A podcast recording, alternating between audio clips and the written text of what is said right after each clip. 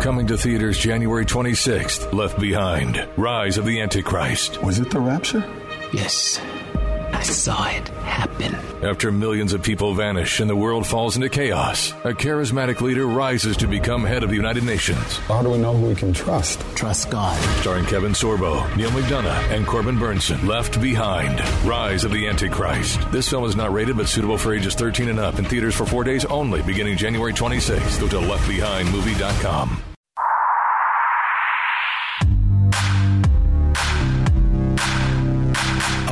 Obliterating confusion, amplifying truth, and pursuing clarity. It's Kevin McCullough Radio. All right, my next guest has spent the last decade trying to figure out why some at the UN and elsewhere are trying to crush motherhood and basically erase fatherhood. Kimberly Ells. Kimberly, it's great to have you with us. Welcome to New York. Thank you so much. It's nice to be here. Um, you have spent the last decade or more uh, talking about this concept of basically having the family be crushed. You've documented all of this in a new book called Invincible Family, and people can go to invinciblefamily.com for more info. But I'm curious as to what your story was as to your motivation for getting involved with this. My first push kind of into this public arena was when I found a document online that was very upset, concerning to me. And what it was is, uh, it was published by International Planned Parenthood Federation, and it was a children's sexual rights document. And it outlines these 10 principles um, that purportedly outline what children's sexual rights are and how they can claim them. What I came to understand was this this is a global effort to undermine the family. And one of the ways that one of the uh, instruments for doing that is through corrupting sex and teaching children that they have sexual rights separate from from family responsibilities or, or reproduction or anything else. Let me ask you, what is the intent of this global movement? Why is it so important for those that are in power to crush the family unit and to basically try to pretend that it doesn't matter? What, what do they say about it?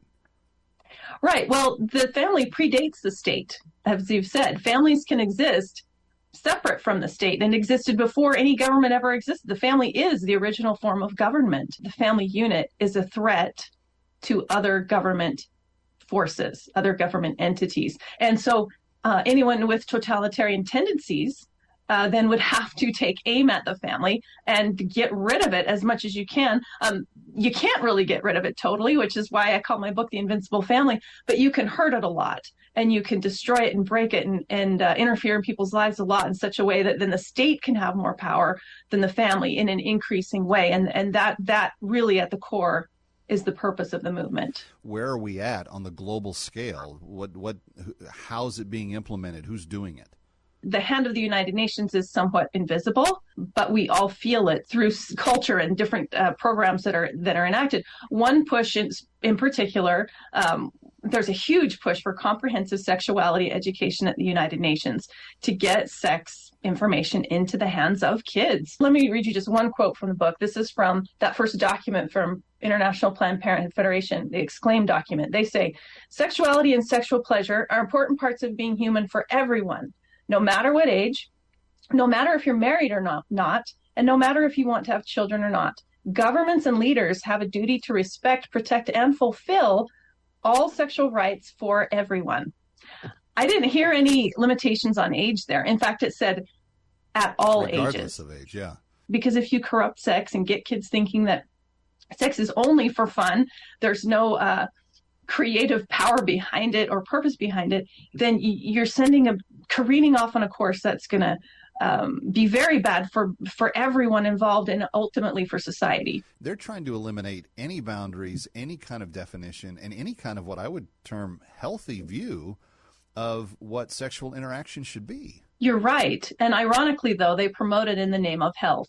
And they cite, you know, international documents that say children have a right to health and health services. And really what they're getting at there is sexual health services, meaning abortion, meaning Condoms, accessing abortion, sexuation. STD yeah. materials, all the all the rest of it. Because we Right. we don't want to deal with the consequence of what we encourage. We just want to encourage it, which in Yeah. the end leads to the destruction that you're talking about. It does, and it, it it just it leads to the destruction ultimately of men's and women's lives, children's lives directly through abortion, and the the devastation of broken marriages. So what they're doing is very smart, very crafty. and very effective. And and we're seeing that now. How Mm-hmm. does this invincible family fight back in this culture? What are some action points that you're encouraging people towards?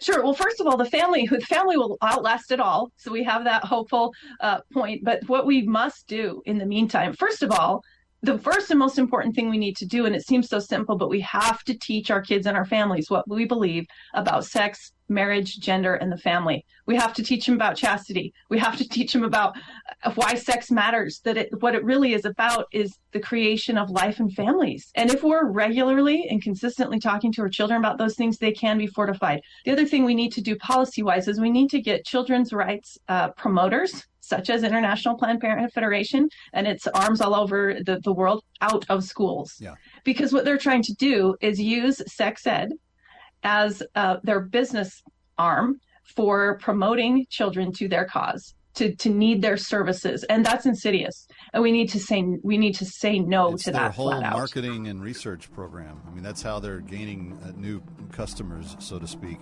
Kimberly Exactly. Ells, the book is called The Invincible Family, and again, you can find more at invinciblefamily.com and uh, follow her on social media with that same handle as well. Kimberly, thanks for all that you're doing. Thank you so much Thank you for being with us. Kevin McCullough, we've got a lot more straight ahead. Don't go away.